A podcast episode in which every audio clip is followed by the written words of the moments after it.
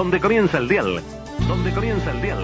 Conversación finiquitó, Calandraca llegó. ¡Chao! A las 5 en punto de la tarde, en punto de la tarde.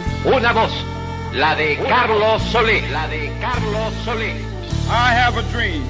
I have a dream.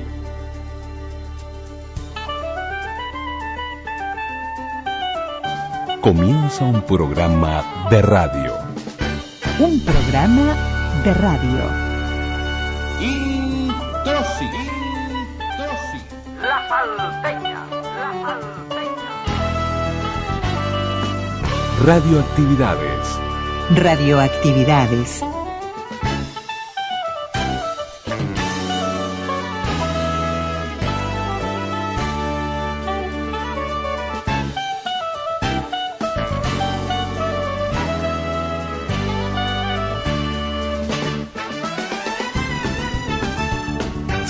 La palabra.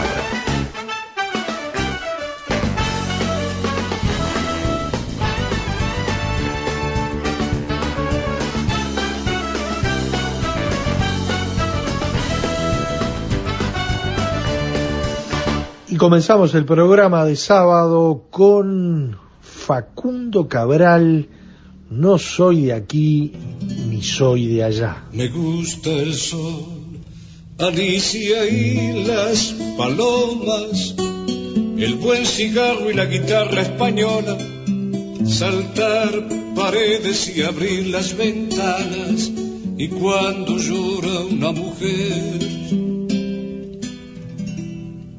Me gusta el vino tanto como las flores y los conejos y los viejos pastores, el pan casero y la voz de Dolores y el mar mojándome los pies. No soy de aquí ni soy de allá, no tengo edad ni por venir y ser feliz es mi carnet de identidad. Bienvenidos amigas y amigos de las radios públicas, de Radio Uruguay, 1050 onda media, 94.7 FM Montevideo, 1290 kilohercios, también desde la capital y la red de frecuencia modulada del interior, la red de nuestras radios públicas. Cuando arranca el mediodía de sábado, aquí estamos, Luis Ignacio Moreira Lula, Daniel Ayala, para hacer radioactividades. Comenzamos con Facundo Cabral, Rodolfo Enrique Cabral Camiñas. El nombre artístico en sus comienzos fue Indio Gasparino y luego bueno, Facundo Cabral, cantautor, poeta, escritor, filósofo argentino, tan difícil de encasillar, ¿no? Pero es un gusto comenzar con él. Nacía un 22 de mayo, pero del año 1935.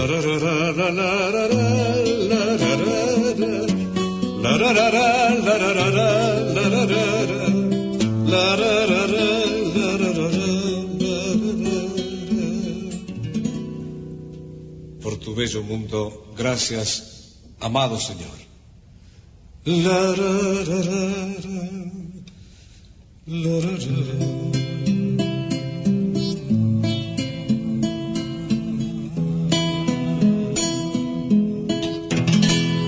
Nacía en 1937 Facundo Cabral y murió asesinado en Guatemala el 9 de julio del 2011. Este No soy de aquí ni soy de allá lo grabó en 1970 y consagró su éxito, ¿no? De allí en más hay un antes y un después en este No soy de aquí ni soy de allá de la enorme obra de Facundo Cabral. Facebook, Radioactividades. Alicia y las palomas, el buen cigarro y la guitarra española. Y hoy en Radioactividades, en este sábado 22 de mayo, tenemos dos temas centrales. Uno es, la seguimos con Marciano Durán. Bueno, con Marciano Durán la podemos seguir con este y otros temas que tengan que ver con la comunicación, con la radio, con, todo. Es un genio marciano, le enviamos un gran abrazo. Ha sido muy, muy generoso en sus elogios a nuestro trabajo radial. Sabemos que está allí, que nos escucha, pero es uno de esos oyentes de lujo. También a Juan Carlos Barreto, otro amigo de San José, que, que nos dio la vida, la cultura y en definitiva también ese triángulo con Marciano, ¿no? Eh, ¿Por qué no podemos hacer cosas juntos? Seguramente en los 100 años de la radio eh, vamos a tener algún, algún proyecto juntos. Marciano nos leía una crónica, una crónica esa de sin explicaciones, días difíciles para ser relator de fútbol, que la tuvimos el, domingo pasado.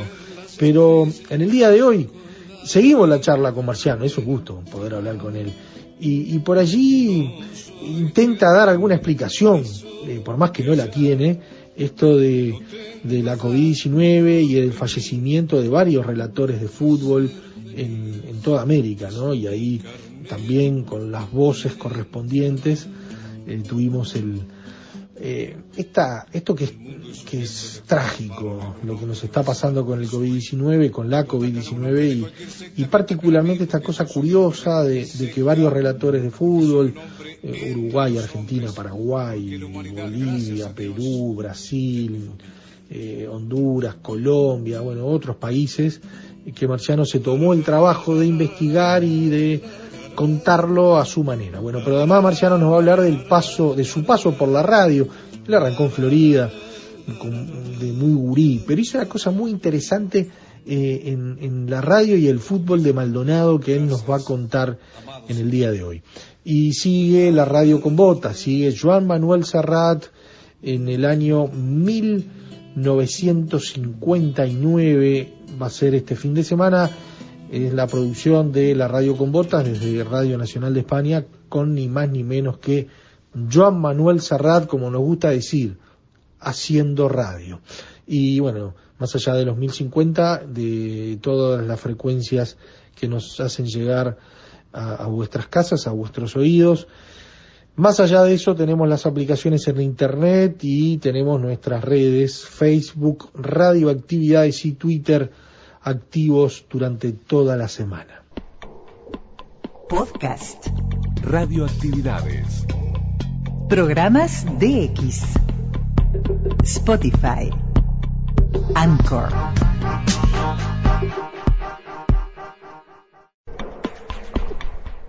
Twitter. Twitter. Arroba reactividades. Arroba reactividades. Y es tiempo de continuar el diálogo con Marciano Durán. Nos leía el fin de semana pasado, sin explicaciones, días difíciles para ser relator de fútbol. Y, bueno, seguimos en este tema, eh, porque en el diálogo con Marciano, en esto de dar una explicación de por qué tantos relatores de fútbol han fallecido con motivo de, de la COVID-19, eh, pero, pero ahí nos deja abierta alguna de las explicaciones para encontrar quizás alguna eh, más allá del multiempleo. Maneja la puerta del área, intenta gambetear, domina el acorazado, sigue Bogosian, toco por el centro del medio, está Ríos, el segundo Bogosian, gol, gol,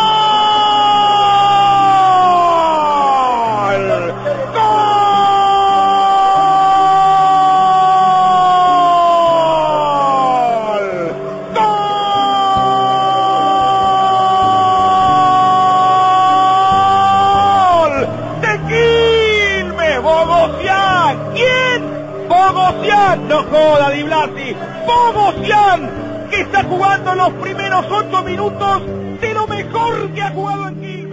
Caicedo para Ibarra, Ibarra que se abre, centro de Ibarra, un generoso golazo de Díaz, golazo de Díaz.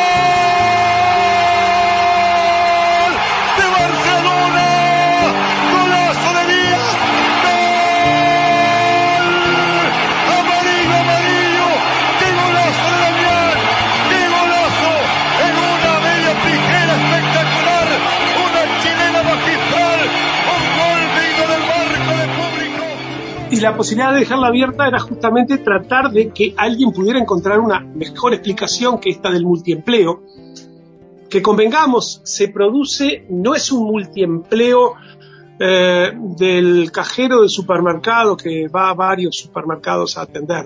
O sea, no es un tema de multiempleo por cuestiones económicas, es el multiempleo que da eh, la notoriedad, la fama, el manejo de la palabra, el saber expresarse tan bien sobre los distintos temas, el condensar conceptos en muy pocos minutos, esa práctica que después de sacada de un partido de fútbol da tanto resultado en otras áreas, yo creo que eh, el multiempleo es lo que termina definiendo eh, estos contagios. Cuando alguno de los amigos decía, oh, papá, papá, pero yo conozco otras profesiones eh, donde se murió más gente. Sí, sí, claro, pero famosos, digo yo.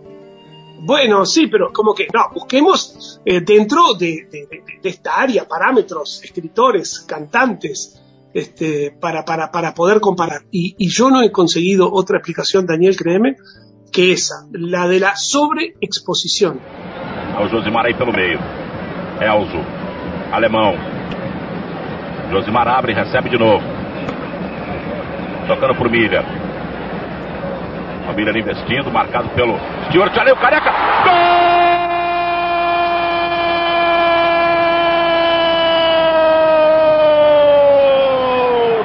Do Brasil! Que gol bonito! Que gol bonito! Cruzamento do Miller. Ele ficou caído, tá caído o Miller. Arrebentaram a perna do Miller, mas o cruzamento saiu perfeito. A conclusão do Careca também. Linda, linda. Gol do Brasil, Careca, camisa número 9, aos 15 minutos. Primeiro tempo de jogo, Careca escreve agora no placar do Estádio Jalisco em Guadalajara. Brasil 1, Irlanda 0. Y buscaste y buscaste mucho porque anduviste por, por, por muchos países de, de, toda América, ¿no? Y, en especial países, acá coinciden eh, algunos países que tuvieron un impacto enorme la pandemia, ¿no? Por ejemplo, Colombia, bueno, Perú, eh, prácticamente no se salvó eh, país, no se salvó país de América, pero Perú, Colombia, Perú en particular, fue un país que sufrió mucho. Paraguay en su momento, bueno, hablar Brasil, pero Brasil quizás se nos escape porque Brasil es mucho más grande y, conocemos menos, o es muy difícil conseguir información. Pero además, allí aparecen relatores de mucha fama y de gran impacto. O sea, no, son relatores que no estaban vigentes, que son veteranos y que ya están retirados. Son tipos que estaban laburando, ¿no? Yo creo que ese es un dato. No, no estamos hablando de, personas que no se conocen. Estamos hablando de estrellas que causaron conmoción en cada uno de, los países. Vos decías, buscaste mucho y de hecho alguien me comentó, dice, uy, qué investigación tremenda. No, la verdad es que no. La verdad que no. La verdad es que visto eh, esa coincidencia de Sonsol Viale primero, de Víctor Hugo Ríos después, de, de Araujo después, fue simplemente colocar en el buscador de Google relator de fútbol contagiado o muerto por COVID y que llovieran este, en la búsqueda decenas y decenas de casos de distintos países. Simplemente lo que había que hacer era confirmar si efectivamente este, eh, era, eran muertos o contagiados de COVID. Y efectivamente, el, el, encontrarte con un mensaje y otro atrás de otro, uno atrás de otro de, de gente dolida, de, escuchas que lo siguieron durante muchos años, da la magnitud de cómo pegó en esta área este, esta enfermedad, ¿no?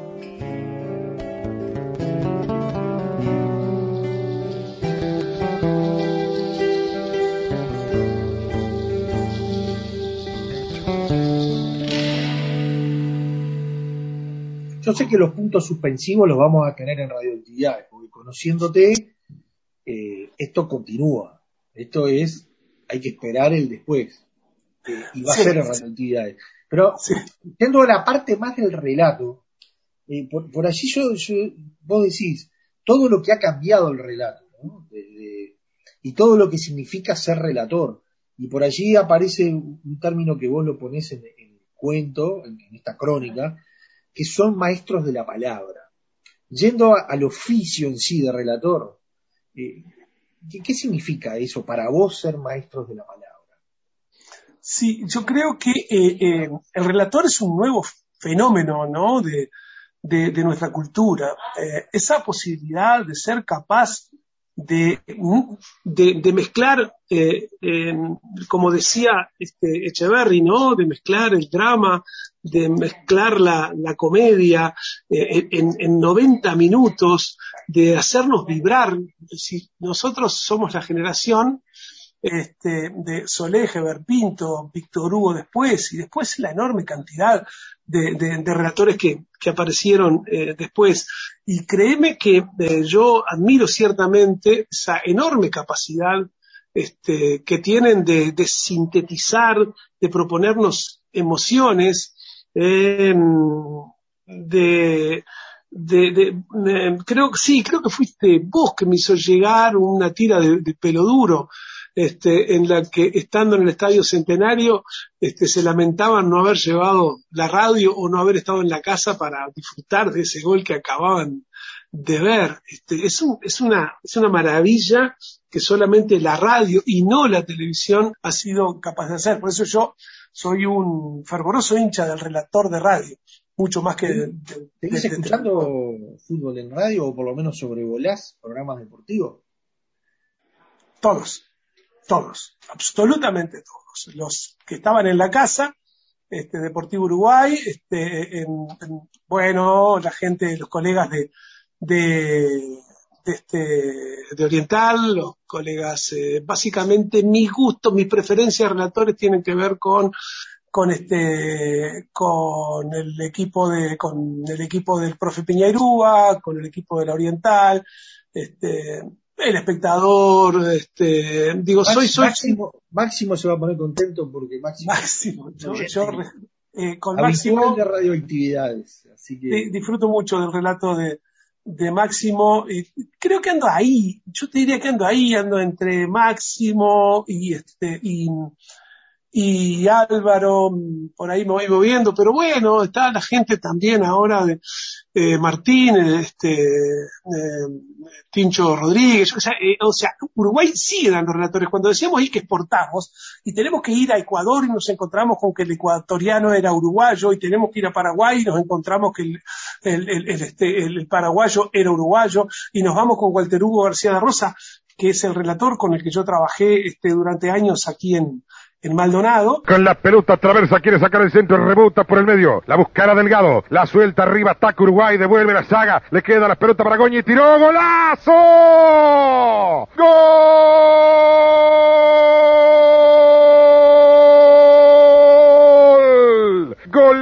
Golazo de Uruguay. El zurdazo impresionante de Delgado Javier. Recibió la pelota fuera del área un metro. La calzó de zurda. Estaba mal pisado. Que viene el remate después del rechazo de la defensa ecuatoriana. Vinieron a buscarle, quedó corto el tiro. Delgado la calzó de zurda. Le picó mal, no estaba bien pisado. La acomodó con el cuerpo, sorprendió con un zurdazo bárbaro. La clavó en el ángulo superior izquierdo. A los 22 minutos, Javier Delgado, un golazo de novela. Uruguay 1, Ecuador 0. hay que ver, cuando hablamos de los relatores, ahora hablamos de Montevideo, pero si hacemos un censo en las radios del interior, está, ahora en esto de la pandemia ha roto todo, pero en- en- en- volviendo a la normalidad o en la previa, en aquella normalidad vieja, eh, ¿cuántos relatores de fútbol un fin de semana están activamente participando en todo en todo el país? ¿no? Porque además, no solamente en las capitales departamentales, en las localidades más chiquitas donde hay una radio comunitaria, allí están transmitiendo el partido de ese lugar. También, los polifuncionales, ¿no? Que se meten con el fútbol y con el básquetbol y con los raíz y con las carreras de ciclismo, ¿no? Sin duda. Si uno va por departamento, solamente pensar, eh, para nosotros, este, en lo personal, la referencia de Valentín Arimendi Gordon es, tremenda, era, era la voz del sur para, para, nosotros. Después lo siguió eh, Rubén Mario, pero todo el interior ha tenido. Yo recuerdo relatores de San José, recuerdo relatores de Rocha, recuerdo relatores de Tacuarembó especialmente, este, que, a los que seguíamos, que después llegaron a, a, a Montevideo. Walter Hugo García Rosa era un artiguense, radicado en Piriápolis, con quien comenzamos a trabajar acá este, en RBC del Este. Yo había estado en Radio Maldonado primero, pero ese equipo, que era un equipo este, que tuvo después en Álvaro Recoba la, la, la, la suplencia, digamos, fue quien cubrió a, este, a Walter Hugo. Walter Hugo eh, es llevado, es contratado por Radio Oriental, eh, hace un par de mundiales, eh, creo que hace Italia 90, de ahí es contratado desde Rosario, Argentina, es un relator realmente este, exitoso. Eh, bueno, de hecho, él, él, él, él, nos escribía el otro día, decía, ayer murió Rubén Rojas, ¿no? que no está en la, en la crónica que yo he escrito, un excelente periodista deportivo en La Paz, Bolivia, y yo aquí gambeteando coronavirus. Eh, dice, eh, éramos buenos amigos con el turco Weber, Formé parte del trío Víctor Hugo Morales, Osvaldo Weber y yo en Italia 90. Tuve una muy buena relación con Ítalo Villarreal de Perú, con Javier Sosa Briganti en Asunción y con Rodolfo Piñeiro en Guayaquil.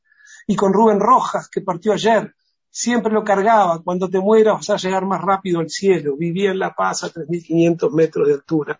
Nos decía el querido gordo Walter Hugo, con quien te decía, eh, tuvimos la oportunidad de trabajar por distintas canchas, ¿no? Cubríamos el interior, cubríamos los campeonatos del interior más y, y, y, generalmente no seguíamos a ningún departamento, hacíamos finales de las distintas ciudades y créeme que que yo disfruté muchísimo de esa parte de mi vida. ¿no? Tira una pelota que controla otra vez Perdomo. Perdomo mandó el centro, corrió Pereira, va a bajar de cabeza, sin embargo no pudo. Hubo mano y es penal. Hubo mano de Alex Martínez y es penal cuando la pelota venía en dirección de Pereira.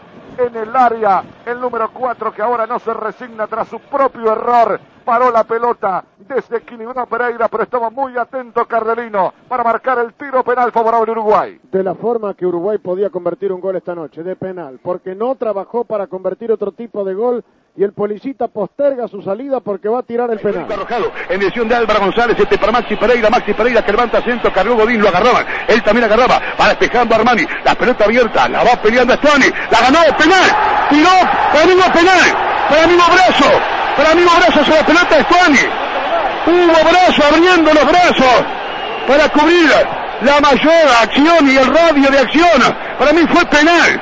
El hábito no dice nada, no prestó mucho Stuani. Concentramos entonces las energías, pero fue penal igual. ¿eh? Corner que va a tomar el equipo uruguayo. A Carani. Puede venir. Centro Godín.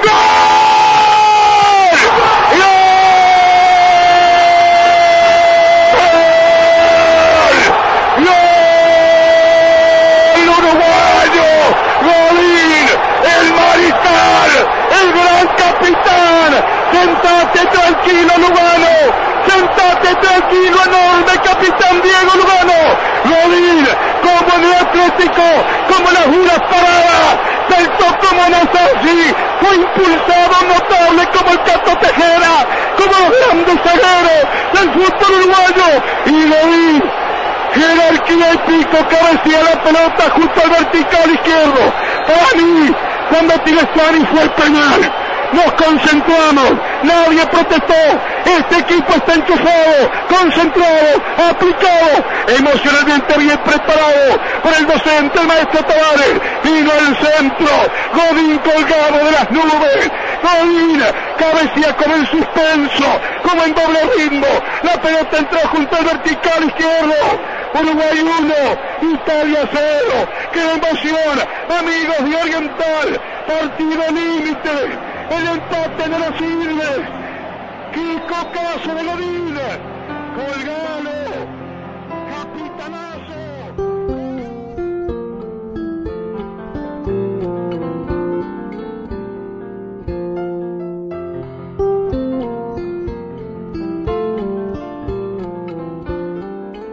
¿Y qué hacía Marciano en la transmisión? Bueno, primero los apuntes de Marciano Durán eran es el nacimiento de las crónicas, o sea, vinculábamos un tema extra fútbol con el partido.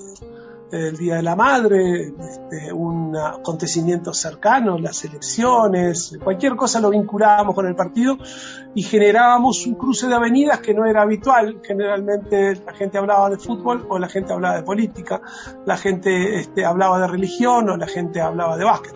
Nosotros lo que nos planteamos fue crear, cruzar calles, avenidas, ¿no?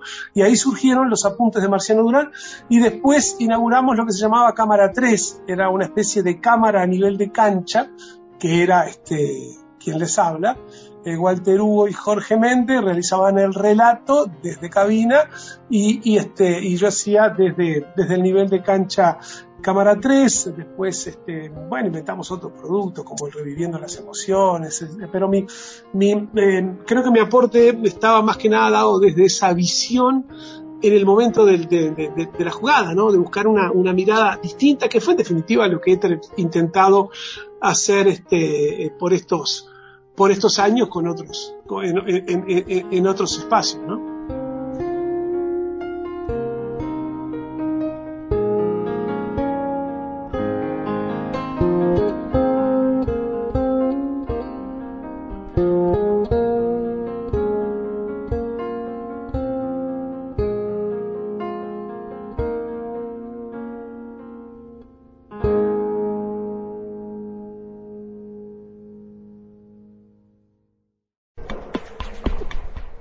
Twitter. Twitter. Arroba reactividades. Arroba reactividades. Y ahora es tiempo en radioactividades de ir hasta el año 1959, de escuchar Radio Nacional de España, de escuchar la radio con botas y de tener a Joan Manuel Serrat haciendo radio. Hemos recibido montones de cartas, montones, montones, interesándose por conocer datos concretos sobre la radio con botas. Que cómo es, cuánto mide, de qué color tiene la cretona. Y yo ya les he contado alguna vez que me la regaló un viejo mercader cierta mañana de invierno, en uno de esos rastros en los que se amontonan todo tipo de objetos más o menos inútiles, cargados de polvo y de poesía pero no sé mucho más de ella que lo que puedan saber ustedes si es que nos han acompañado a lo largo de este mes. Alguna cosa que me cuente yendo y viniendo de la emisora, pero poco más. Es tan introvertida esta radio con botas. A los interesados en ello les puedo decir que no mide más de unos tres palmos con las botas puestas, que su esqueleto es de madera, noble y recio, sí se le nota que viene de buena casa, y que al caminar se balancea como un centrocampista brasileño. Tiene una nariz que da vueltas y vueltas tratando de cazar las ondas al vuelo y poca cosa más puedo contarles. Ya ven. Dime la verdad. ¿Quién eres tú, Radio con Botas? Soy una vitrina acústica. Un acuario de sonidos. Un escaparate de los tiempos. Una selva de recuerdos. Soy un graffiti en la historia una muesca en el olvido, un self-service de emociones. Soy de lo que no hay y todo lo que ustedes imaginen que pueda ser. Soy... No puedo más. Ustedes son testigos, yo ya lo he intentado. Pero la verdad es que se hace muy difícil sacar algo en claro de ella. Si lo que puedo hacer, si alguien sigue empeñado en saber cómo es, pues es mandarles una foto suya. Igual ustedes son capaces de leer en su fisonomía. Bienvenidos a la radio con botas.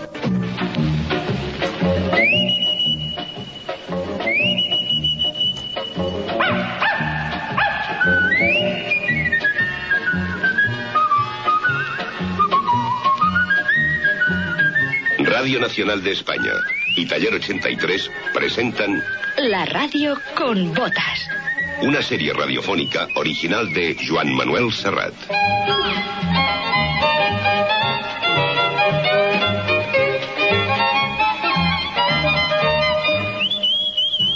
recorrido por los caminos de la memoria popular con guion de Joan Ullé y realización de Pérez Rivera.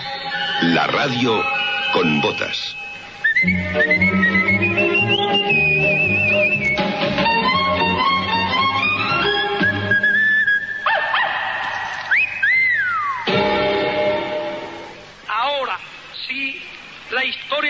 Que contar con los pobres de América, con los explotados y vilipendiados de América Latina, que han decidido empezar a escribir ellos mismos para siempre su historia.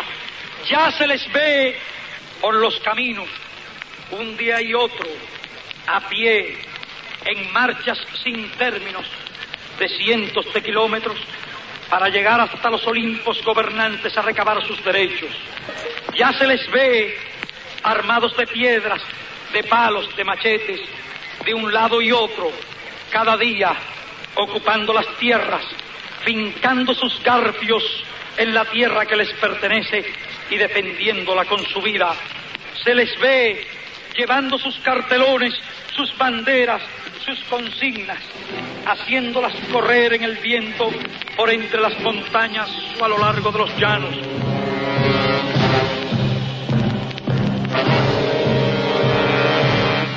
En la noche de fin de año, a Batista se le indigestaron las uvas. Los revolucionarios cubanos tomaban La Habana y él salía precipitadamente del país a bordo de un avión acompañado por sus más allegados. El 2 de enero de 1959, con la resaca del rebelión encima, nos enteramos de que Fidel Castro, descendiente de gallegos por más señas, entraba victorioso en La Habana acompañado por 6.000 de sus hombres.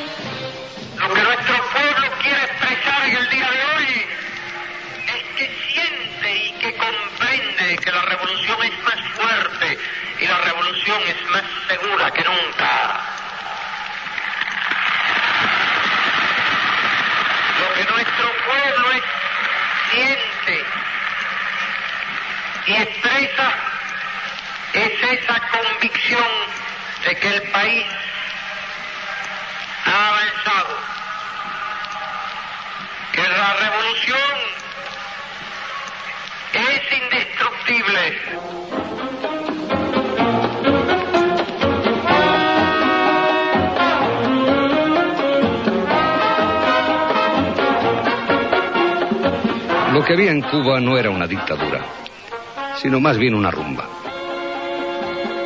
Fulgencio Batista había derrocado en 1952 al presidente constitucional Carlos Prío Socarrás y había instaurado un gobierno despótico y personal donde los rivales eran perseguidos mientras el dictador se enriquecía. Cuba era una meca turística de casino y putas donde los gringos hacían sus veraneos locos y donde los millonarios vivían como sultanes y los campesinos en condiciones medievales.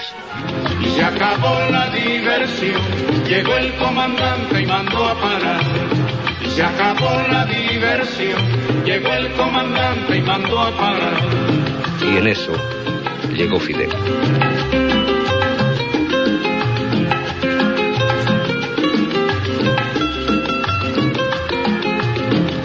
Aquí pensaban seguir, tragando y tragando tierra, sin sospechar que en la sierra se alumbraba el porvenir. Y seguir de modo cruel la costumbre del delito, hacer de Cuba un garito, y en eso llegó Fidel. Cuando llegó Fidel en la alborada de 1959, era un joven barbudo de 32 años que cabalgaba en una rebelión triunfante untada de epopeya. Una manotada de hombres idealistas con Fidel Castro al frente habían desembarcado tres años atrás y se habían convertido primero en guerrilla, más tarde en ejército y al final en pueblo. Y ese pueblo fue el que entró triunfalmente en La Habana en enero de 1959. La llegada de los guerrilleros al poder despertó una ola de esperanzas en medio mundo y signó definitivamente los próximos 20 años de América Latina. A poco de andar, el nuevo gobierno se declaró comunista y se convirtió en una herida abierta en el orgullo y en la geografía de su colosal vecino, los Estados Unidos. Dos años más tarde, en 1961, John Fitzgerald Kennedy patrocinó una invasión que terminó en desastre. Y un año después el mundo se aproximó peligrosamente a la Tercera Guerra Mundial, a raíz de una planta de misiles que la Unión Soviética instaló en la isla apuntando hacia Washington. Se decretó entonces un bloqueo que aún dura. Más tarde Fidel exporta su ilusión y su revolución, y miles de jóvenes latinoamericanos lo imitan y se van al monte. La mayoría terminará muriendo en combate contra el ejército o entregando las armas. Luego soldados cubanos marcharían a reforzar otros movimientos independentistas en África. Pero poco a poco, el hermoso espejismo del David cubano que desafía al Goliat norteamericano empieza a derrumbarse. La represión interna y el deterioro de las condiciones de vida compensan cada vez menos los notables avances en educación y salud que logra el pueblo cubano. Al terminar los años 90, los vientos se vuelven contra el socialismo. La espantada del este europeo y la perestroika soviética dejan a Castro convertido en un dinosaurio político. El comunismo cubano pasa a ser un anacronismo color verde olivo. Un anacronismo cuya pobreza y sordidez actuales, sin embargo, no han hecho olvidar a todos que alguna vez de aquello que ocurría en Cuba salió un viento fresco de renovación y liberación que se parecía mucho a un sueño. Se acabó la diversión, llegó el comandante y mandó a parar. Y se acabó la diversión, llegó el comandante y mandó a parar.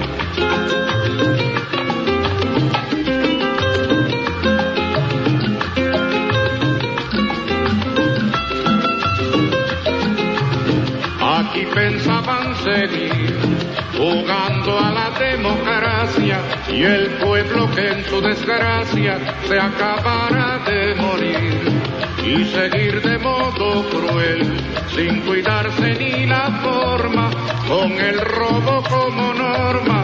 Y en eso llegó Fidel. Se acabó la diversión llegó el comandante y mandó a parar se acabó la diversión llegó el comandante y mandó a parar Aquí no había más revoluciones que las de los discos. A escoger. O 33 o 45 revoluciones por minuto. Y uno que sabía mucho de discos era un chileno que en 1959 llegó a la radio española. La radio es mi gran novia, fue la novia de siempre. Eh, yo tengo una novia que se llama Discomanía, que tiene a los 25 años se fue. Yo creo que así como nosotros mismos, cuando hemos tratado desde nuestros programas de radio de decir que hay demasiados festivales, a lo mejor hay demasiados programas y demasiados rankings y nadie se pone de acuerdo con los demás, pero indudablemente que cuando tú llegas, como yo llegué aquí desde Estados Unidos, y tuve la suerte de ingresar en, la cadena SER y, y ser el primero en hacer este tipo de ranking, todo lo oficial, ceremonioso y auténtico que significaban las cartas en aquel tiempo de un público que no estaba maleado, de un público que no sabía que si escribía 50 cartas con distintas plumas hechas en el escritorio de una compañía de discos van a aumentar el volumen de votos de una canción cuando no estaba maleado, creo que era ah, realmente auténtico. Se llamaba Raúl Matas y el programa Discomanía. Con él empieza a perfilarse una de las figuras fundamentales de la radio futura, la figura del disc jockey.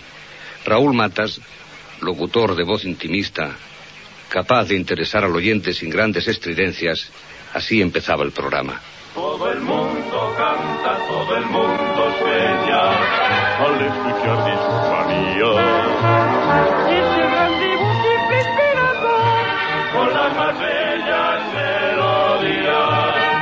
La canción dulce es la que llega al alma, la que llena de alegría.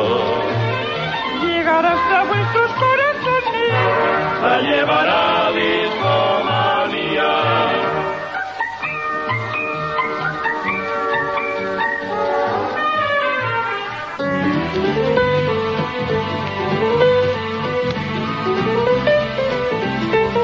Si había chilenos que venían hacia aquí, pues nosotros íbamos de aquí para allá.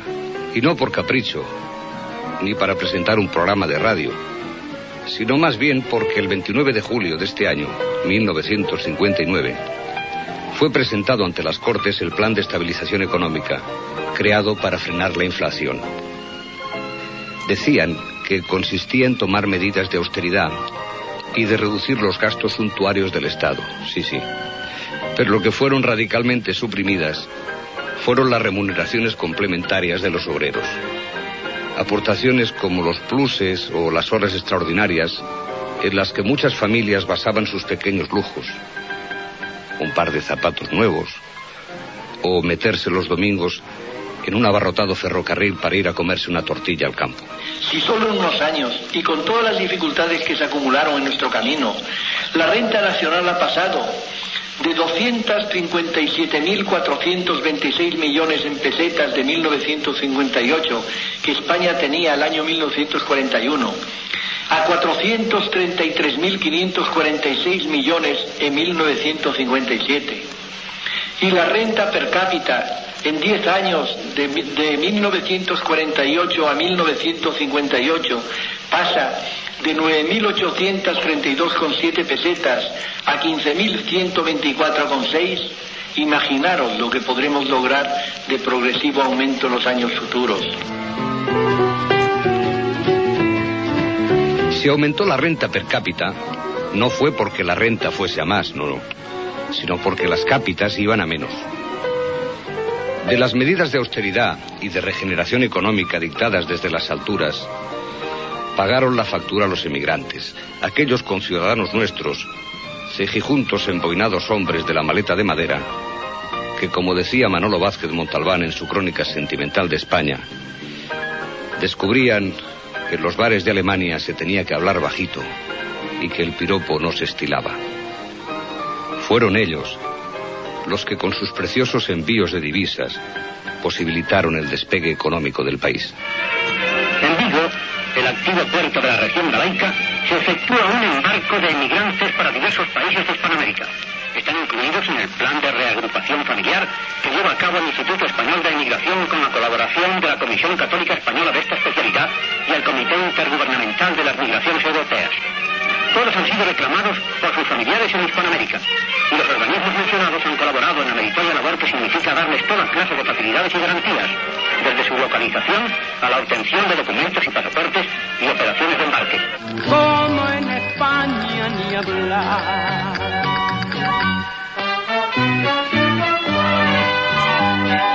Como en España ni hablar, y esto lo digo yo aquí en la China y en Madagascar. Tiene un tesoro mi España que nadie puede igualar. Tiene un tesoro mi España con su sol y su muere, con su vino y su cantar, que nadie puede igualar.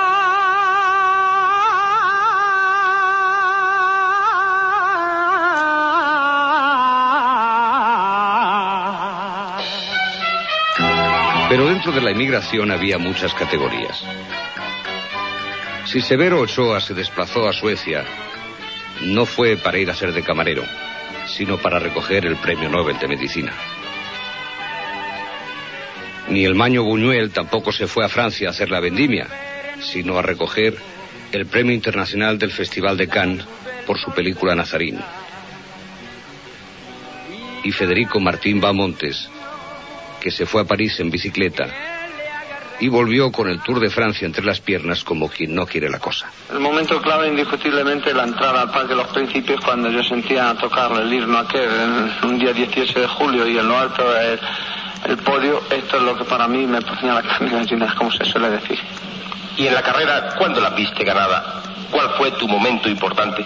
Mi momento importante, una vez que yo ya me vestí malla amarillo, creí ganarlo ya definitivamente debido a que yo me encontraba entonces de moral muchísimo más fuerte que nunca, porque el vestir en malla amarillo en el Tour de Francia da un 50% de fuerzas, aunque no las tenga uno.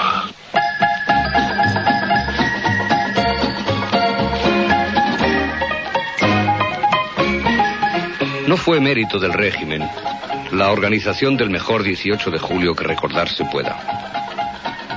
Corría ese día del año 1959 y el delirio popular provocaba que la banda de música municipal de la Imperial Toledo saliese a la calle a tocar en mangas de camisa. Aquel 18 de julio se celebraba en París. Sí, en París. Porque a París llegaba Federico Martín Bahamontes, el águila de Toledo, como vencedor del Tour de Francia. Bahamontes había derrotado a Europa, al bello campeón luxemburgués Charlie Gaulle, a los italianos que aspiraban a suceder a Fausto Coppi y a la gran coalición francesa de los Anquetil, Anglade y Rivière, finalmente desarmada y vituperada por sus propios compatriotas. En el velódromo del Parque de los Príncipes esperaba la mujer del campeón ciclista, la Fermina. La prensa destacó dos detalles. Uno, que Bahamontes besó a su mujer Fermina como un marido enamorado que vuelve del trabajo. Y otra, que la victoria del corredor español había significado una ducha de agua fría en el amor propio de los franceses. Efectivamente, un cronista francés acusaba a Anquetil de haber recibido en su habitación la visita de mujeres durante la carrera. Qué lejos del comportamiento del campeón español. Él en la carretera, mientras la Fermina atendía detrás del mostrador el negocio familiar. Ese 18 de julio, Franco procedía a la entrega de los títulos de propiedad de unas 20.000 viviendas.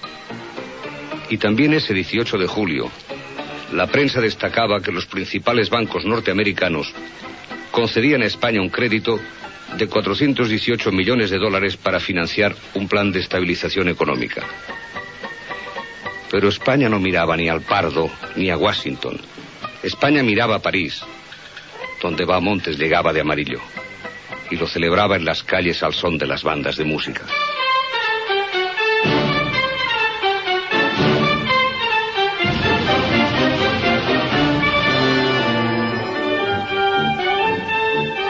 Bamontes alcanzaba el éxito gracias a que había aceptado por una vez no seguir los consejos de su instinto, sino los de un viejo zorro, Dalmacio Langarica. El instinto de Bamontes reclamaba siempre pasar al ataque, atacar o morir, pero morir atacando.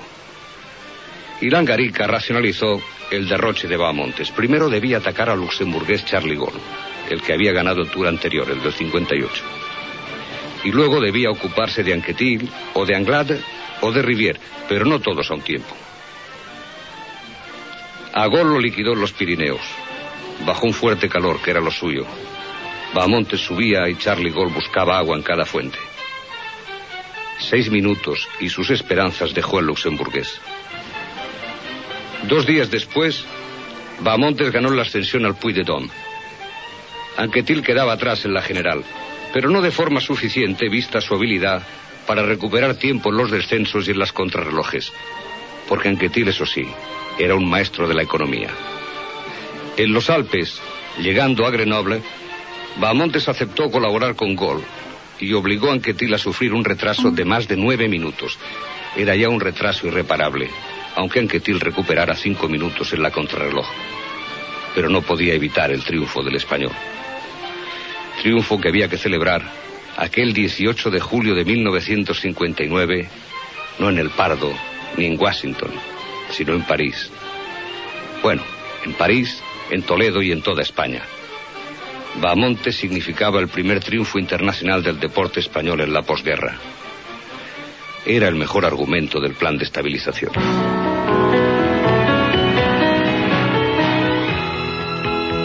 Si Bahamontes entró en la leyenda del deporte español por llegar el primero al Parque de los Príncipes, Joaquín Blume lo vistió de luto en la tarde del 29 de abril, al estrellarse el avión en que viajaba en el pico del telégrafo en la serranía de Cuenca. Joaquín Blume había nacido en Barcelona el 21 de julio de 1933. No había cumplido aún los 26 años.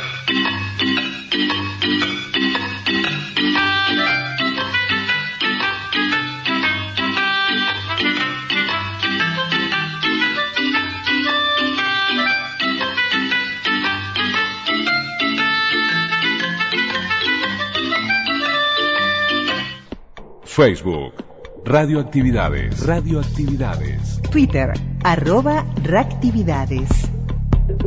Arroba reactividades. Y nos vamos con Charles Aznavour, Venecia sin voz, en este clásico. Eh, Aznavour nacía un día como el de hoy, 22 de mayo del año 1924. Qué profunda emoción recordar el ayer, cuando todo en Venecia me hablaba de amor. Ante mi soledad, en el atardecer, tu lejano recuerdo me viene a buscar. Qué callada quietud, qué tristeza sin fin, qué distinta Venecia si me faltas tú. Una góndola va cobijando un amor. Y bueno, mañana la seguimos. Ustedes saben que radioactividades se completan sábado y en domingo. A las 12 por las radios públicas vamos a tener presente el Día Mundial de las Telecomunicaciones y de la Sociedad de la Información, que fue en esta semana, fue el lunes 17 de mayo, y, es un clásico de radioactividades traer el mensaje de la UIT y el lema de la UIT de este año. Eh, eso va a dar lugar a una crónica de radioactividades de mañana, pero también tendremos presente a Atahualpa Yupanqui, fallecía el 23 de mayo de 1992 y desde el archivo lo vamos a escuchar. Por allí hay una grabación de mm, la peña latinoamericana que es más que recomendable y sigue 1959 con Serrati, la radio con botas. Que pasen un muy buen sábado, mañana la seguimos. Abrazo grandote, chau chau. Conducción Daniela Ayala. Locución institucional Silvia Roca y Fabián Corrotti. Producción y edición de sonido Luis Ignacio Moreira.